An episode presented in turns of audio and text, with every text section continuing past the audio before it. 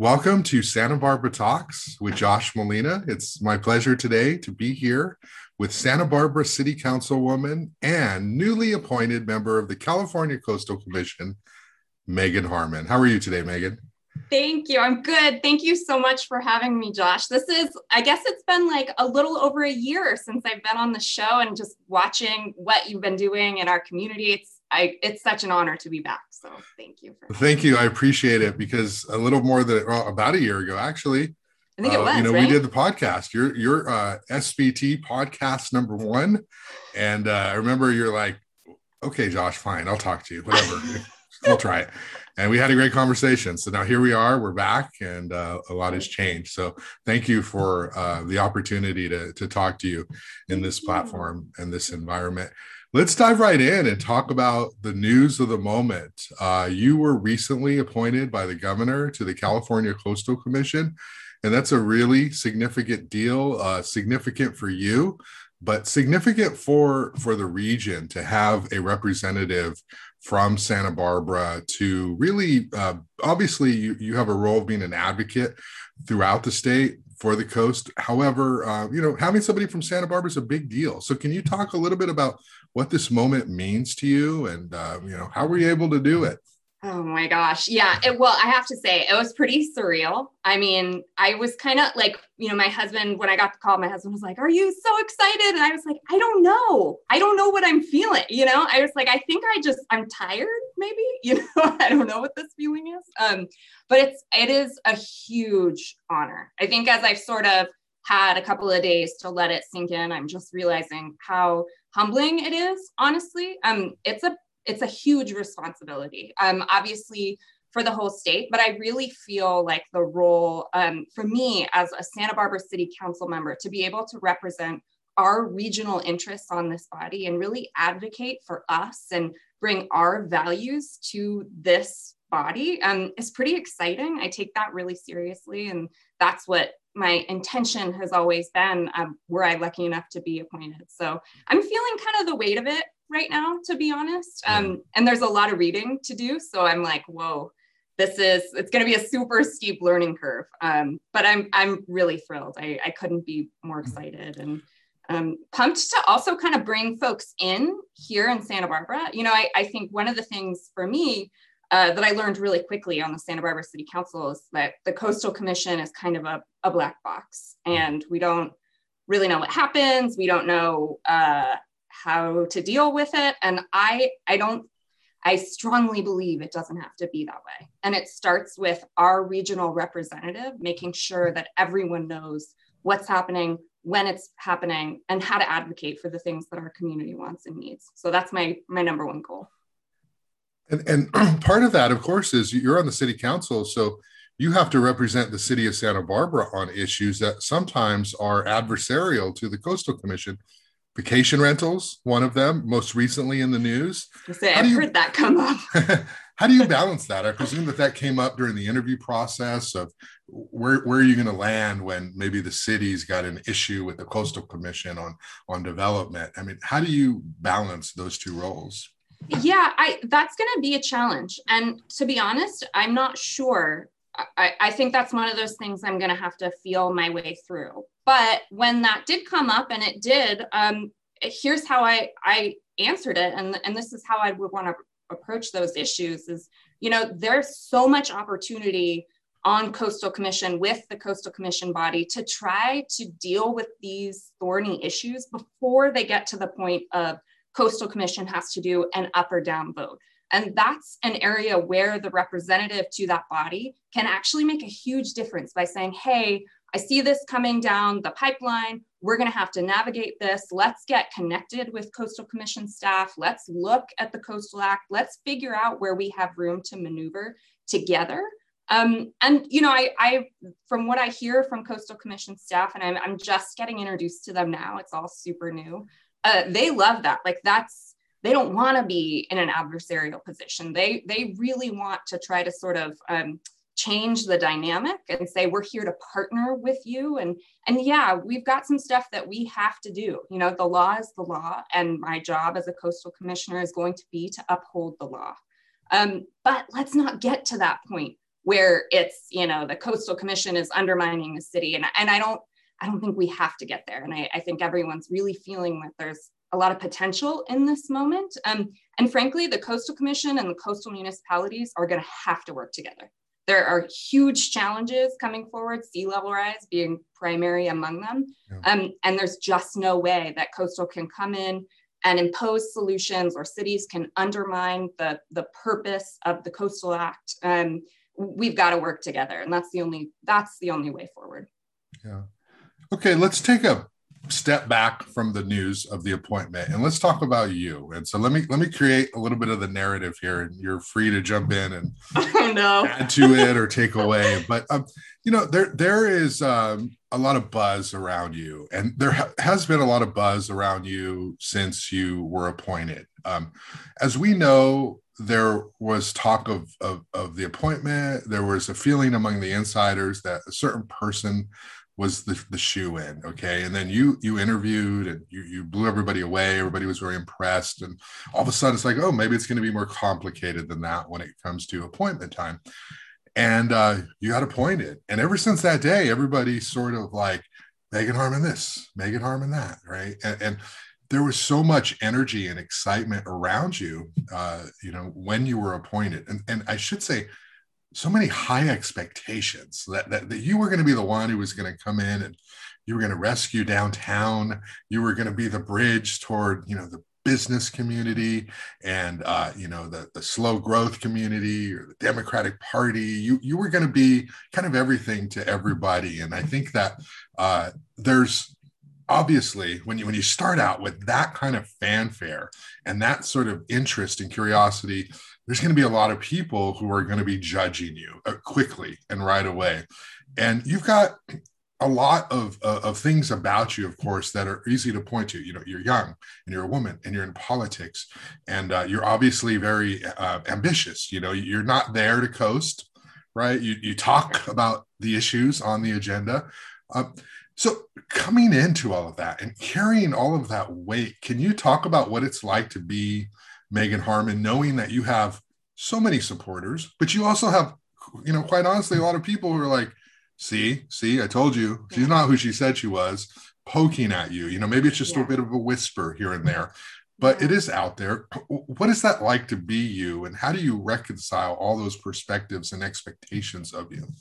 Yeah, I, well, I really appreciate that question. As you're saying it, I'm like, gosh, how how do I how do I manage this? Well, I think there's a couple things. I knew um, coming in, it, it was um, very much how you described. I think it was such a surprise, even to me, to get appointed. And, and obviously, I, I believed in in what I was bringing, or I wouldn't have put my name out there. I don't mean to imply that I thought I, you know, was never gonna gonna get it or anything, but it was you know, I I thought an opportunity to to meet people and have my ideas sort of in the public sphere, and that was my goal. Um, and so I knew coming into this role, being someone so new, that people were going to write um, onto me their own desires, ideas. It's also, frankly, and I have to take some responsibility for this. It is a hundred percent my personality to be in a meeting and say, I understand where you're coming from uh, thank you for sharing. You know, that's just kind of how I do things. That's how I gather information. And I think it's really easy for folks to hear that. And their takeaway is, she's right there with me, you know? So I've, I've been trying to work on that actually, yeah. just being a little bit more clear um, when I'm in those meetings. But yeah, you know, I knew that expectations were going to be super high in large part due to the fact that um, nobody knew me. And so it's fun and it's exciting and it's thrilling. And I, I think you know, people think maybe this is um, someone who's going to align with my values in all ways. And it's I, hate disappointing people, you know, or I hate when when people don't like me. You know, I want to be liked, but at the end of the day, um, I've just had to really come to accept that my purpose here is to do what I believe is right for our community. Um, that's it. And there is no way to please everyone. Uh, the important thing is continuing to talk to everyone, continuing to hear them, um, and to not discount any perspectives. And I, I, I believe that that is how I approach this job. That's how I'll continue to approach this job. But it's been hard. I mean, you know, I can't deny I I don't love hearing those whispers. It's it's hard because this is a local job, you know, like I really see this as community service and it's about loving this city and wanting the best for it. And so when I hear that, it's, you know, I'm like, oh, I saw you at the grocery store yesterday, man. You know what I mean? It's like we're we're friendly, even if we we don't sort of see that getting to the end result, you know, we all want the same things. We just have different ways of getting there. Um, and so it, it can be hard, but I, I just uh, kind of have to keep my my focus on on doing what I think is right for our community and and taking it all in and, and gathering information and then just trying to make the best decisions for my neighbors that I can. Um, but I guess all that's to say, I think that was kind of inevitable. You know, folks didn't know anything about me when I came in, so it's it's kind of a, a perfect storm of um, you know maybe she feels this way or maybe we can be allies in xyz and and frankly i didn't have um, tons you know a, a, thought out policy position on every issue that was going to come before council so a lot of this you know i've developed in this seat. I've developed my perspective on these issues as I've been learning about them and deciding them.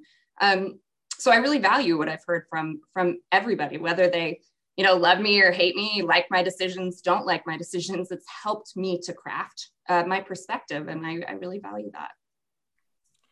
Let's talk about the word ambition, okay? Because we do hear that, you know, and I'm a reporter, so obviously people say all sorts of things to me, you know, on the record, off the record um, and they should, right? I'm not going to out anybody who says anything, but the reporters hear things, right? And so one of the things you hear about is she's smart, she's talented, and she's she wants to get out of Santa Barbara and go somewhere else.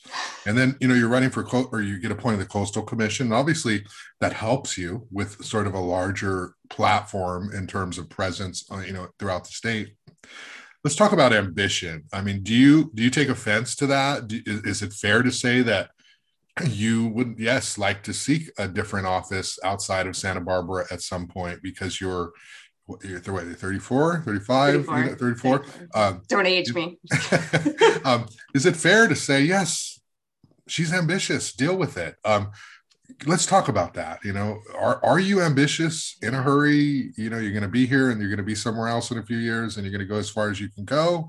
Is santa barbara your community for life Okay, I feel like this is a can of worms you are gonna regret having opened. Just kidding. I have spent so much time thinking about this, and before, um, because I hear it a ton too. Mm-hmm. I hear it constantly. Um, and I guess before I sort of answer that question, I have to acknowledge uh, just a couple things. And the first is that I'm really super sensitive to this criticism like it really hits me in a way. I'm trying to develop a thicker skin around this. I'm really trying to um, but it's it's really difficult for me to take on. Um, and maybe saying criticism isn't the right word uh, this observation you know though i don't think people are like you know she's ambitious love to see it. You know like, right. typically that's not how it's uh, how it's framed. So i i think it's important to just say that from the outset i'm particularly sensitive about this. Um, and then secondly, I have, I believe, I have chosen to believe that um, nine out of 10 times when someone says, oh, she's really ambitious, uh, the intent behind that is, is not rooted in misogyny. Uh, I I believe that the intent is about something else. Um, and you know, a lot of folks say to me, look, we said Das was ambitious. We said Greg was super ambitious. It's not about gender or sex and and my feeling or sort of my response is like i i totally believe that y'all said that about Das and Greg too, but it hits me differently. You know, like I I am a woman and so I receive that word differently. And I don't think that we can deny that it's a word that's sort of on this continuum of language that's been used to temper female ambition our whole lives you know like i hear that word and i immediately hear you know calling girls in grade school bossy telling them they're talkative calling them chatterboxes um, rightly or wrongly you know and again i don't believe that's the intent behind that word i think you know there's other things driving it but i can't help but receive that that way. You know, I walk through this world as a woman. So that word has particular connotations for me. And I don't think it's like uh, ahistorical to say that that's still super relevant in our society. I mean, 2019 Democratic primaries, people were calling Kamala Harris super ambitious, and I don't think they meant it as a compliment, you know. Um, and so I, I struggle. Like when you call a man ambitious, worst case scenario, you mean he's kind of a striver. But what you hear is go getter. Um, the subtext is leader, somebody who leans in, who's super passionate. And when you call a woman ambitious, we can't help but hear a subtext that's cold, calculating, inauthentic. Um, and I, I've begun to feel that that's kind of a narrative that's developing about me that I, I just, I, I don't even recognize that. Um, I, that's not how, I mean, maybe that's how I come across. And my job is to fix that, you know, and to make sure people see me and my heart. But, um, but yeah, so I struggle with that word. And, and I guess in, in answer to your question, um, I'm never going to apologize for being driven. I'm a driven woman. I'm raising my daughter to be a driven woman. But uh, what drives me is not at root self interest. You know, what drives me is a passion for building, being part of building a better world for our neighbors. Um, and I, I think you know the people that know me know that. And my job i guess as a politician i can say now is to try to communicate that uh, with all our neighbors. And if they don't see that you know to give them a chance to get to know me so that they can trust that that's the root of my drive um, rather than something else more nefarious. But yeah obviously that word's a trigger yeah i don't i don't know if, if you've seen uh, Emma Watson's speech at the United Nations that she gave maybe five, six years ago. Now. Yeah, back in the day. Yeah, and she, you know, she talks about the bully thing, right? You know, mm. like or, or, not the the bossy thing. Mm. She talks about how, you know, being told from a very young age you're bossy and how that sticks with with women, and you know, I think that in in in your case, there's a lot of uh, misogyny and there's there's there's a lot of ageism, and it's mm.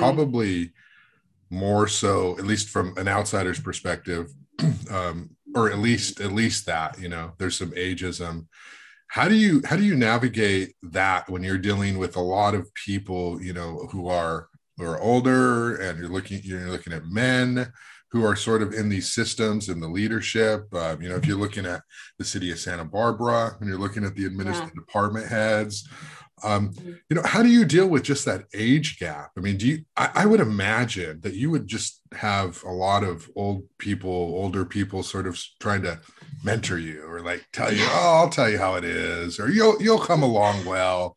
Yeah. And how do you how, how do you know the difference between "Thank you, that's great" versus "I'm fine, I don't I don't need that."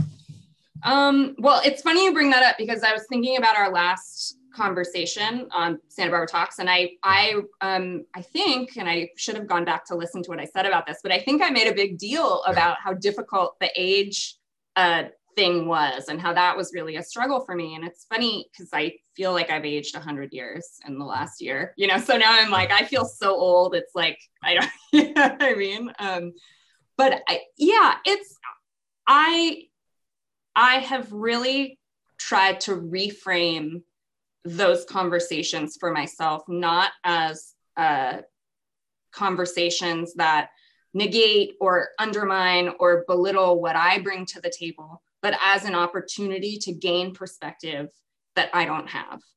Um, and I don't, I don't do it well every conversation. You know, I mean, there are some conversations I, I'm just, I, I can't get there. But um, one thing I have learned, especially over the last year, is that I just, you know, I, I, I don't know it all. I definitely don't know it all about the city of Santa Barbara. You know, um, there are plenty of people who have a context and a history and a perspective that I need to be able to make better decisions for my neighbors. Um, so it's hard, you know. I don't, I, I don't love it. I don't, I, I do sometimes feel like I'm shouting into the void, and and people just kind of like, oh, you know, good luck, kid, you know. Um, mm-hmm. but for the most part, you know, as the these two years have worn on, I, I do feel that I've earned a measure of respect from folks that maybe were a little more skeptical uh, in the beginning, whether or not they like me. You know, I think respect is different from uh, support, is different from agree with. But um, as I've proven, uh, I hope proven myself to be more effective on the dais, I think those conversations have become a little bit easier.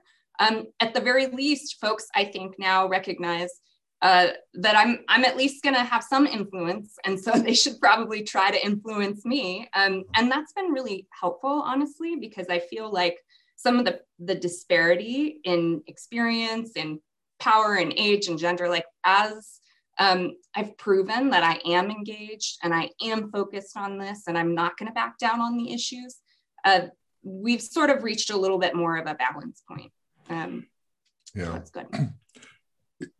It's it's interesting because before your time, the city council was not paid. It was sort of like a stipend, and a little bit mm-hmm. even you know before you, mm-hmm. and a lot of the activists said, "Hey, we need to start paying people because we need to get young people on the council because it had often been older retired people who were serving, and uh, mm-hmm. obviously they have a great perspective and they've been in the town, and that, that's valuable."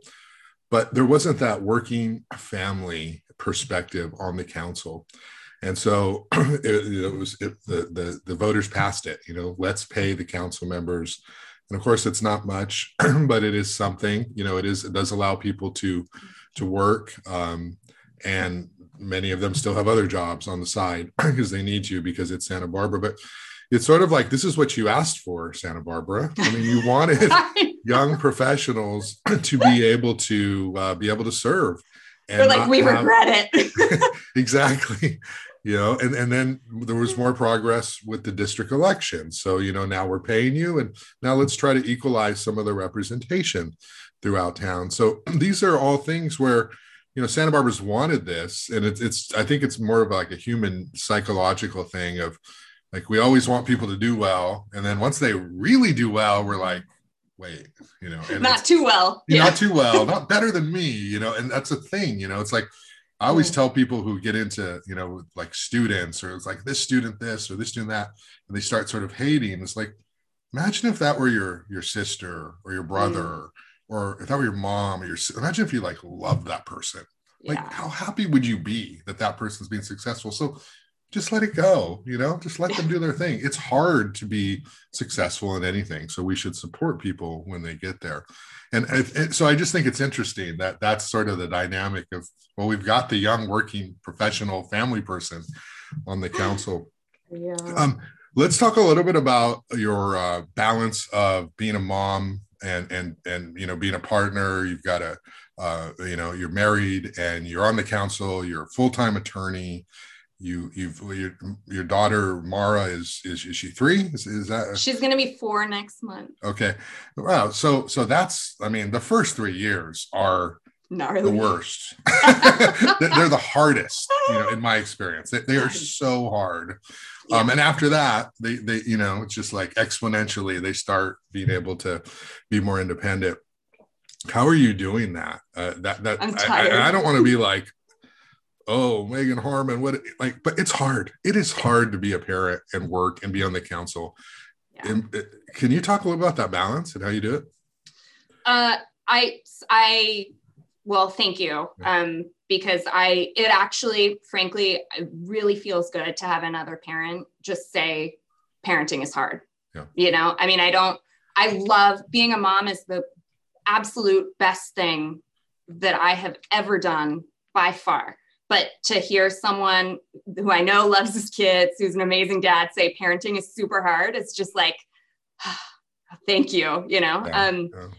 And I, I struggle with the balance. It's it is a constant, everyday negotiation, and there are days when I feel like I'm doing everything but nothing well. Um, and then there are days when I feel like Superwoman and everything works out, and I was on at council, and I, you know, we learned our letters after council and i made a i made salmon for dinner. Like i have those great days and as many great days i'm like ooh we're going to mcdonald's tonight you know? Um and it's just a i i have to give myself grace. You know i i have a an incredibly supportive husband. You know i he's he's all about you know you this is an opportunity of a lifetime for you to give back to this community to be part of building something. Um, and, and we share that value. So he's 100% on board though. He's um, got a new job so he's working quite a bit. So that's why you see mara at council meetings with me sometimes and she's like in the background and i'm like ah, i can't do this. Um, but it's hard you know it's hard. I'm tired. I'm i'm just trying to make it through like like everybody else. I will say um, one of the most important things in terms of being able to maintain my role on council has been how supportive my colleagues are and have been of having her around. Um, and how supportive the city administration has been at, about having her be here. Um, both when we were in chambers and then especially now during the pandemic with childcare being open and shut and all these challenges um, I, you know, that stress of, oh, is my boss going to be freaked out or my colleagues going to be irritated? You know, they have really assured me that it's just never a problem.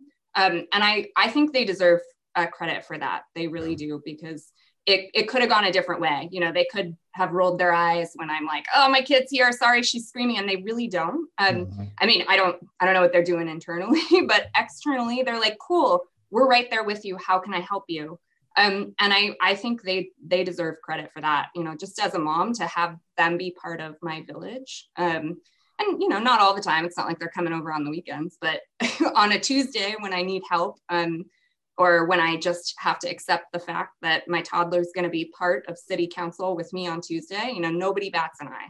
Um, and in fact, you know, Cathy texts me after and says, Mara looks so cute. Her hair's so long, you know, so that's that that helps a lot, at least taking care of some of the guilt, you know? Yeah.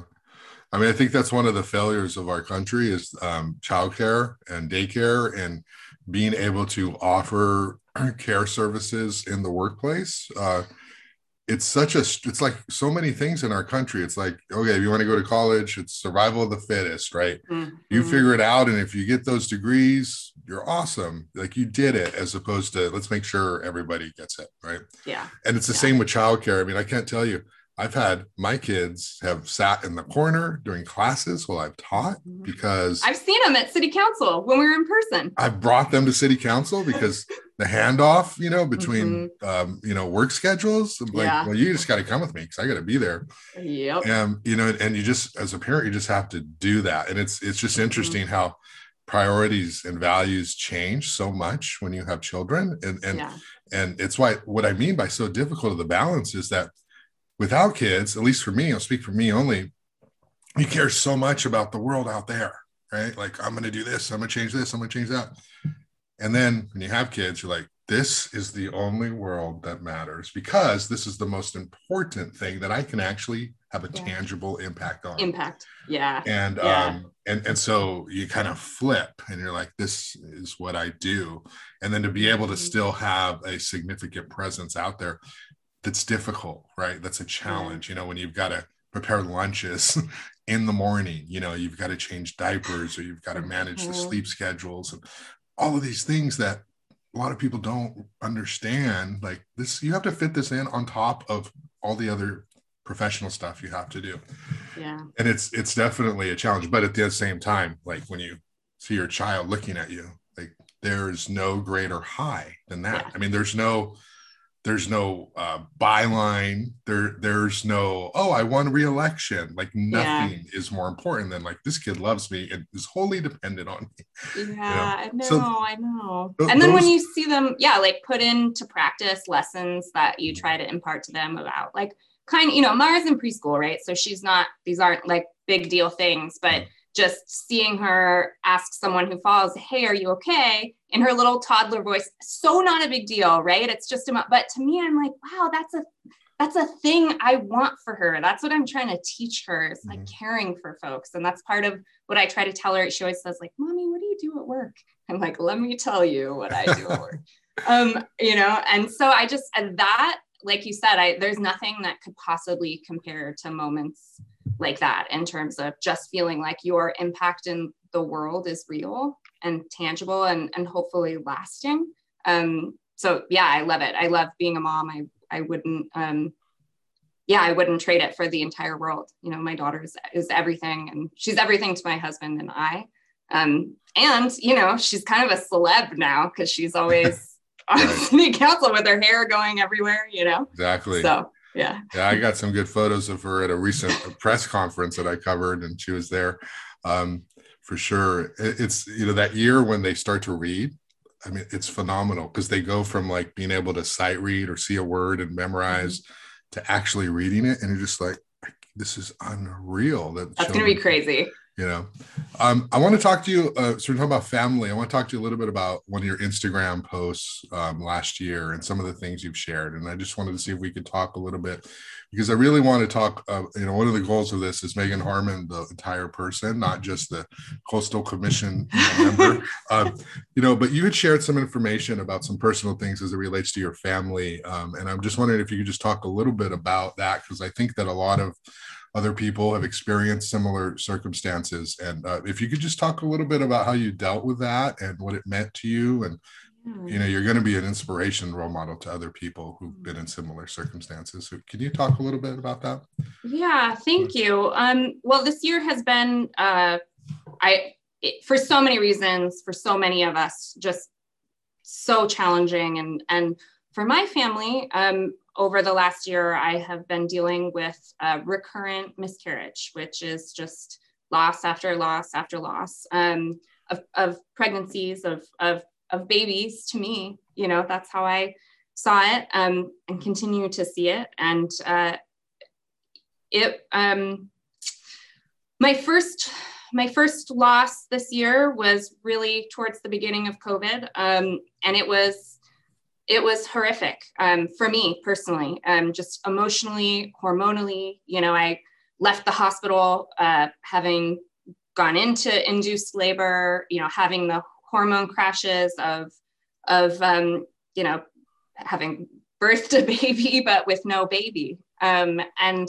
simultaneously living sort of a more public life i i was really struggling i was um, i think fair to say in a pretty dark place emotionally. Um, and one of the the struggles for me was like how and whether i should talk about this. Um, and I, I think what it, what it really came down to is sort of living in this duality of, on the one hand, feeling like, oh my God, I don't want anyone to know what has happened to me because this grief is like so deep and it's also tied up in all of this shame and this feeling of being a failure and like you know will people see me as a failure?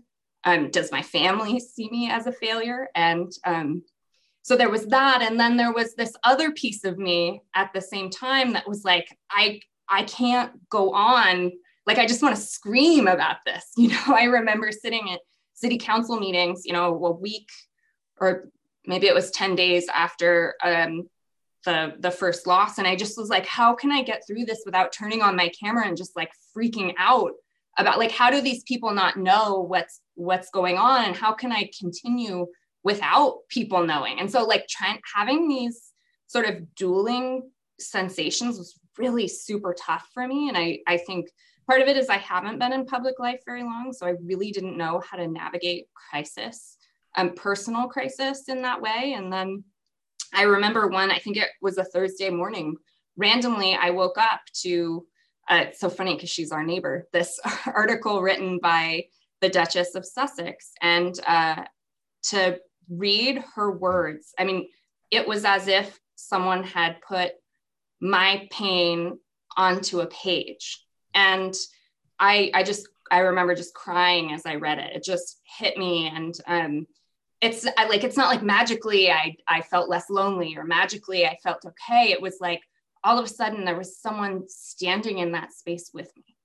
Um and it was this this powerful woman that I'll probably never meet, you know, who had a, a lot to lose by being open about this shame and this grief and this just horrible emptiness and and and to feel her standing with me uh, this person that i don't know at all. And you know i that was um, a real turning point for me in terms of the decision to say i need to be open about my experience. Um, if only for the minuscule chance that there will be another woman sitting in her office thinking like how you know uh, please god no one find out about this and how can i go on without everyone knowing about this pain you know um and so i i wrote an instagram post and you know i um it was to this day it's i think one of the most vulnerable scary things that i've ever done um i pressed post and was like i you know i turned my phone off um because i just couldn't I was terrified. I mean, I was terrified about the reaction. I was terrified.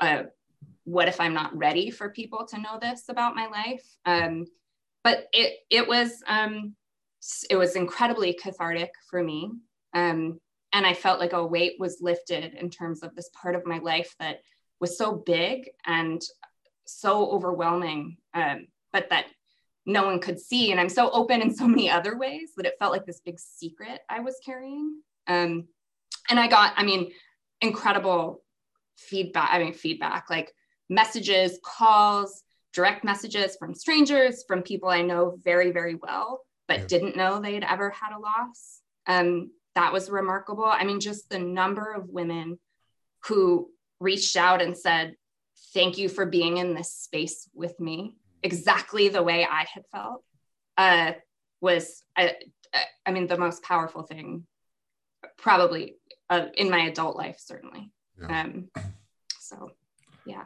No, thank you for sharing that. I, it's it's amazing because you know in the council, and you know you talk about the duality of it. Just you never really skipped a beat, at least mm-hmm. outwardly. It, it, looked as though you were the same Meagan Harmon that you had always been, and then to, to learn about these things later, I think it's a good reminder to everyone who judges people for the wrong reasons. Obviously, you're in politics and you ask to be in the spotlight. um, so yeah, your votes, people have the right to say whatever they want to say, but Absolutely. we also need to be careful not to attach like personality traits that are such that we want to villainize people because um, they're everyone's a person everyone is dealing with something that we may or may not know of and uh, everybody's trying to do the best they can um, to be the most um, influential or the most impactful that they can. And on the council, you know, and I'll, I'll just talk for a little bit about this for people who, you know, don't know who Meagan Harmon is and haven't seen the council. It's like, as a reporter, it's just phenomenal to watch you because I've covered elected officials over the years and um, you know, this isn't like an endorsement. I'm not compromising my objectivity. I was going to say, talking... can I put this on my website? Josh Molina says she's phenomenal. Um, um, I know I'm just talking about the facts here. Uh, these are complex issues that, that you talk about on the council. And uh, it requires planning, it requires uh, preparation. And then by the time you go out there to talk about it in public, you have to have an articulate perspective. At the same time, you have to hear from your colleagues and the public. And you've got to be able to adjust in the moment and be able to give that out to the world in a way that makes sense, that's clear. So for reporters who are listening, it's just like gold, right? When somebody's able to articulate a clear perspective and you're like, wow, this is a great quote. I understand this. I, this makes sense to me.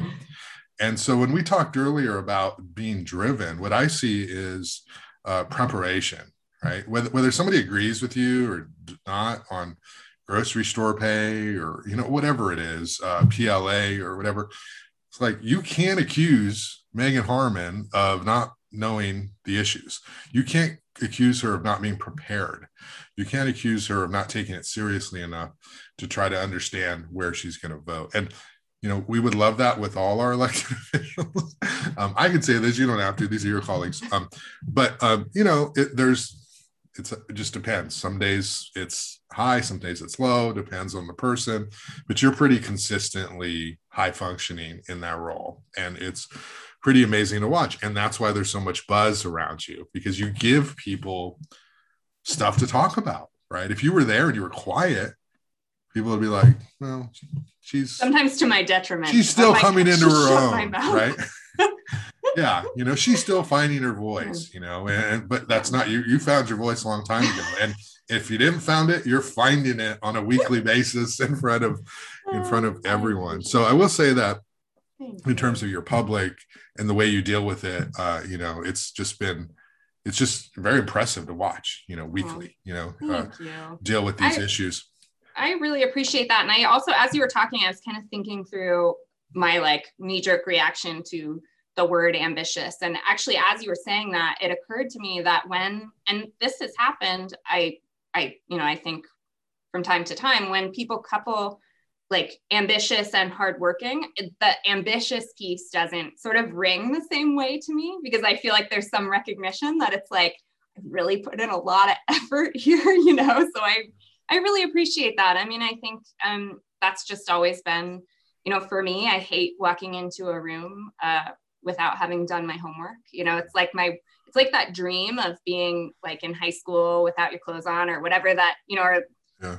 that kind of thing or being you're late stage. for class or you're yeah, falling. Yeah. Miss your test. Like I don't that I just I hate that feeling. And so I will do anything to avoid it. And usually that just means a lot of prep work. And I love it. I like the, you know, I'm a details person. Um, so so I love it. I love having um, all my questions answered before I before I go in. And I, I think it makes me better. I, I think it um, puts me in a position to make better decisions. Um, I think they're better. I think, yeah, like you said, whether you like them or don't like them, um, I really do try to think through what I'm doing. And I hope that gives people at least some comfort um, that I'm not just like randomly throwing darts, you know. exactly. Or in some cases, not throwing any darts at all. Just there. Uh, so l- let me let me ask you a little about your colleagues. Obviously, you uh, You've since been very embraced by the Democratic Party. You've, you've won their endorsement. Uh, Mayor Cathy Murillo is uh, running for reelection, and there are some people who, uh, you know, feel as though um, she hasn't been the best mayor. Um, other people say, let's not get caught up on personality. She she votes very consistently with the values of the people of Santa Barbara, so she deserves to be re- reelected. Um, can you talk about your thoughts on the performance of the mayor? And you know, you work with her often, and how is she doing? I do, yeah, and I'm supporting Cathy um, in her bid for reelection, and I I think I, I understand the criticisms. I mean, I I think like you said earlier, we put ourselves uh, out there, right, and it is absolutely fair to say, you know, I don't like the way this person does this, or I don't like the way this person does this. For me, you know, Cathy has been um, a huge supporter of mine, a huge support for me. Um, and and I she does vote the values of her neighbors, and that matters a lot to me. It matters a lot. Um, and she's she has Santa Barbara heart. You know, lover hater. That woman has got the Santa Barbara charm. You know, I mean, you see her when she's out knocking on doors. She will make friends with every single neighbor, whether you're on the Riviera, whether you're on the east mm-hmm. side. I mean, she knows how to connect with people. Yeah. Um, you know, the pandemic's been hard. Virtual, the virtual world has been tough. I don't think it does any of us any favors. It's super difficult to connect over Zoom. I find it really hard. You know, you can't really read people in the same way. You can't. So we're adjusting, and I think that has been an adjustment. And I think we will all, myself included, look back on our performance over the last year and say, hey, you know, if we had had time to really study how to do this well, if we knew what was coming, maybe we would do some things differently. I'm sure Cathy would say that too. Um, but she has a heart for this city, and that's what matters the most to me.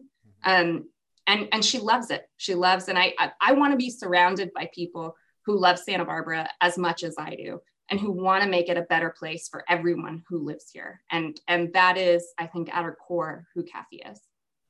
Yeah. I'm not going to go through each member of the council and ask you what you think of them, but um, I would be remiss if I didn't ask you about one. Um, Councilwoman Kristen Sneddon. Um, there's there's obviously been lots of behind the scenes insider stuff about those two don't get along as well as you know Cathy and Meagan do. Um, is there any truth to any of that? Is that in the past? Uh, I don't know why you would not get along because, from an outsider's perspective, you're both great. I mean, uh, Kristen Sneddon, I would say many of the same things about her that I said about you. Um, you know, just really valuable to that council, really Absolutely. important. Yeah. Um, but there's some perception that there's some rivalry there. Can can you just clear the air well, talk about everybody that? loves the cat fight, okay? Everyone okay. loves it. So I think there's like some energy in that story because it's yeah. kind of fun. Um, yeah. And look, I I believe strongly in the value that Kristen brings to Santa Barbara City Council.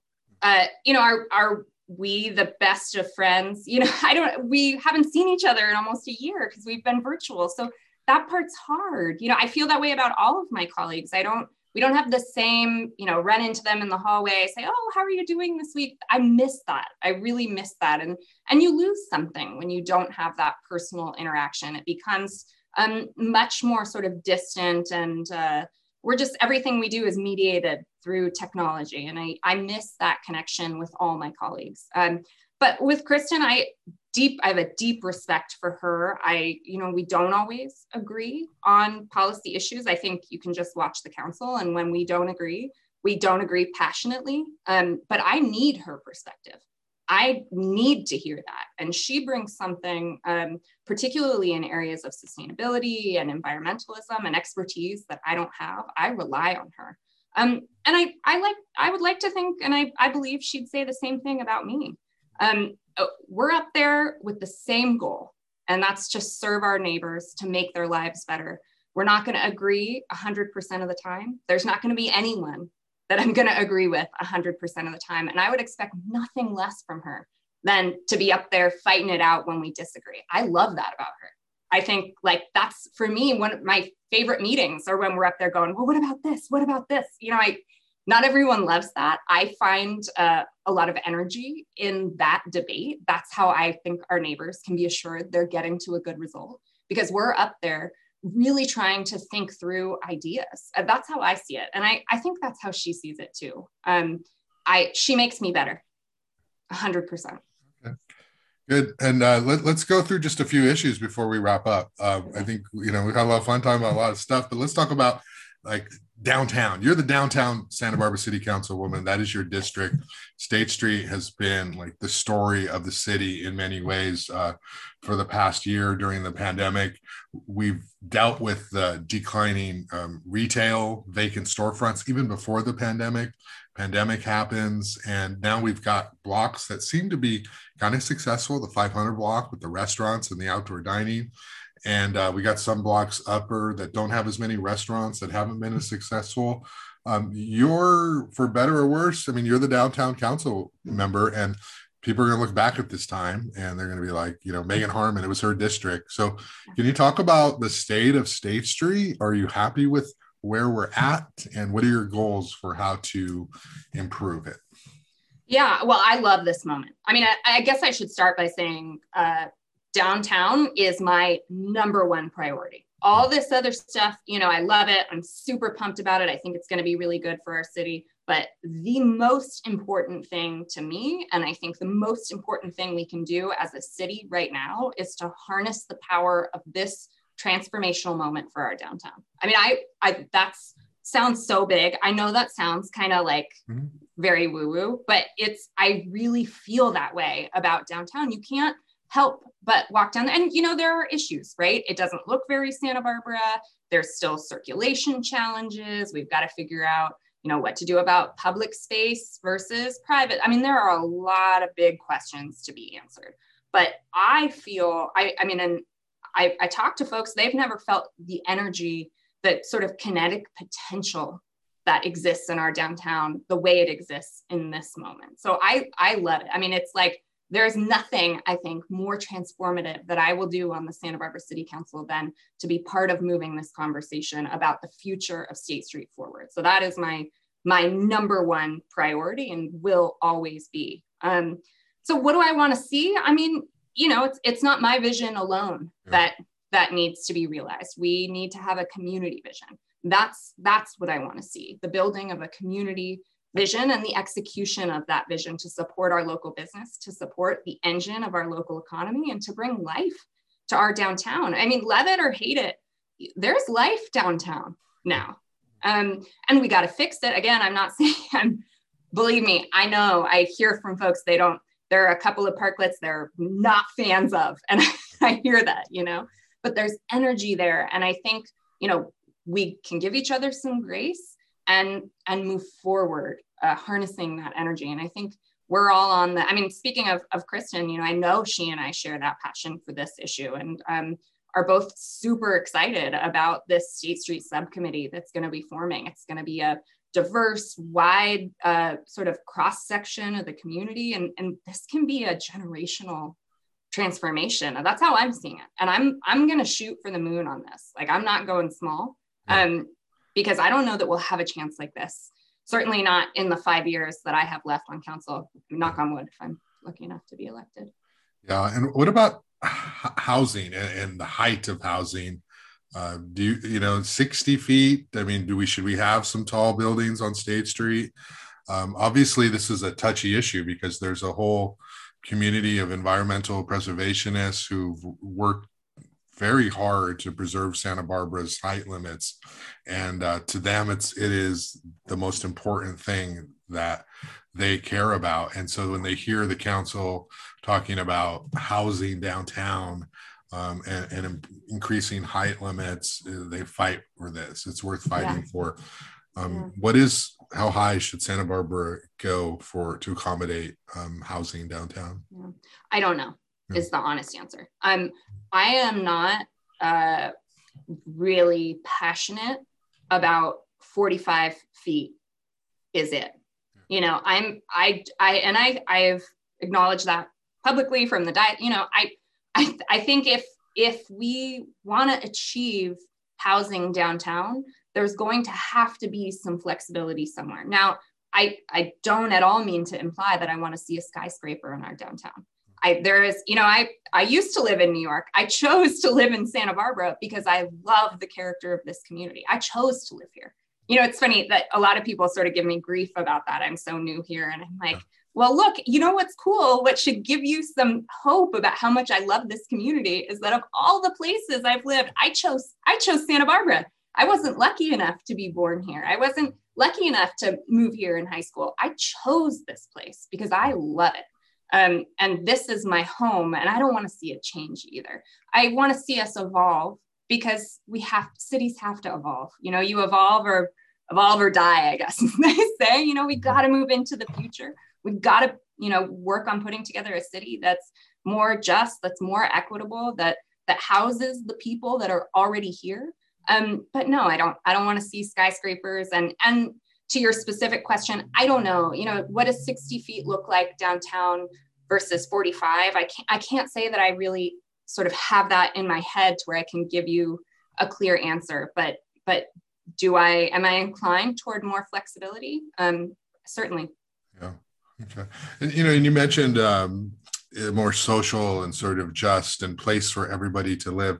I want to talk to you a little bit about um, equity and diversity and. Mm-hmm you know, we had the Black Lives Matter moment um, last last year, and hopefully, it's not just a moment. You know, it's going to continue to be influential, or it's just uh, rooted in our society.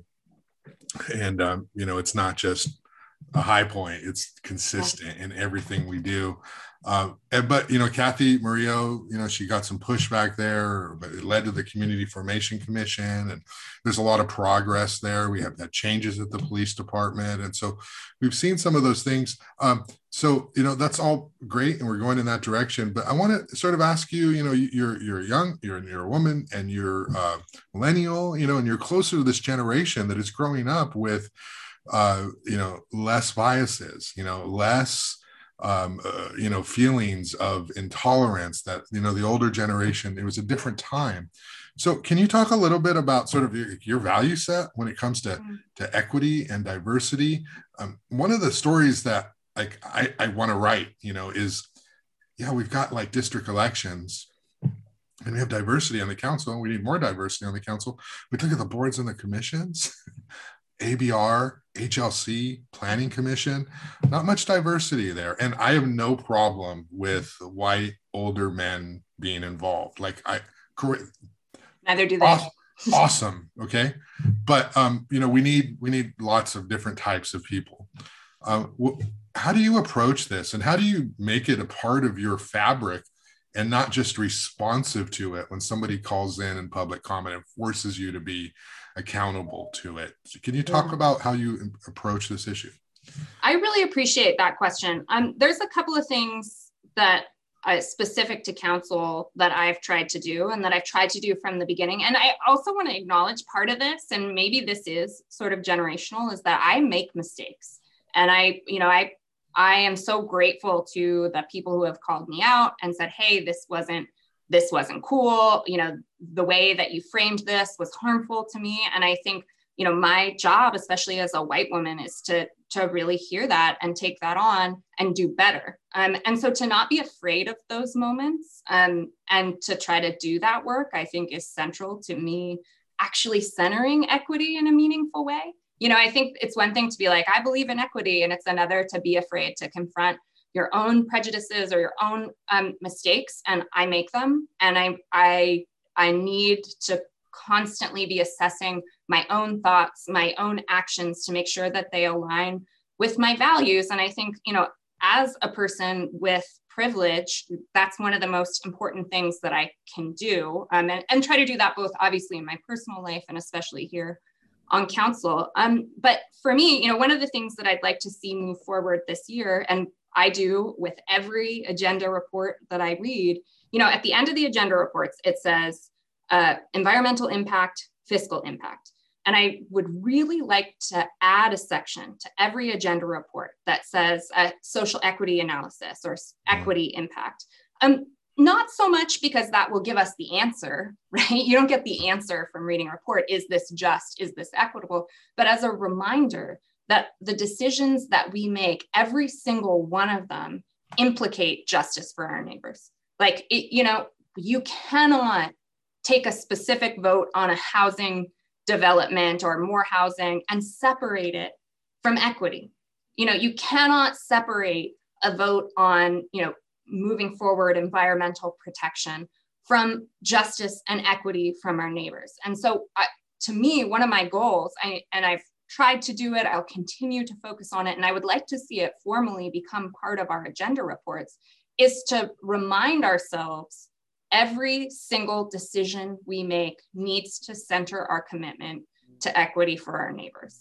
Um, and to not just silo ourselves, like you said, you know, if it's, oh, we're looking at the Community Formation Commission, so we're going to center equity here, but then we're going to take a vote on, you know, something rant something else you know I mean, but we're, we're going to make appointments to the boards and commissions that exactly. don't reflect equity that right. commitment yeah. yeah so that's you know that's something i'm looking to do this year and you know, again, it's is it going to solve the world's problems? No, but I think there are ways that we can um, structure city government so that that equity becomes a key sort of component of the conversation rather than an afterthought.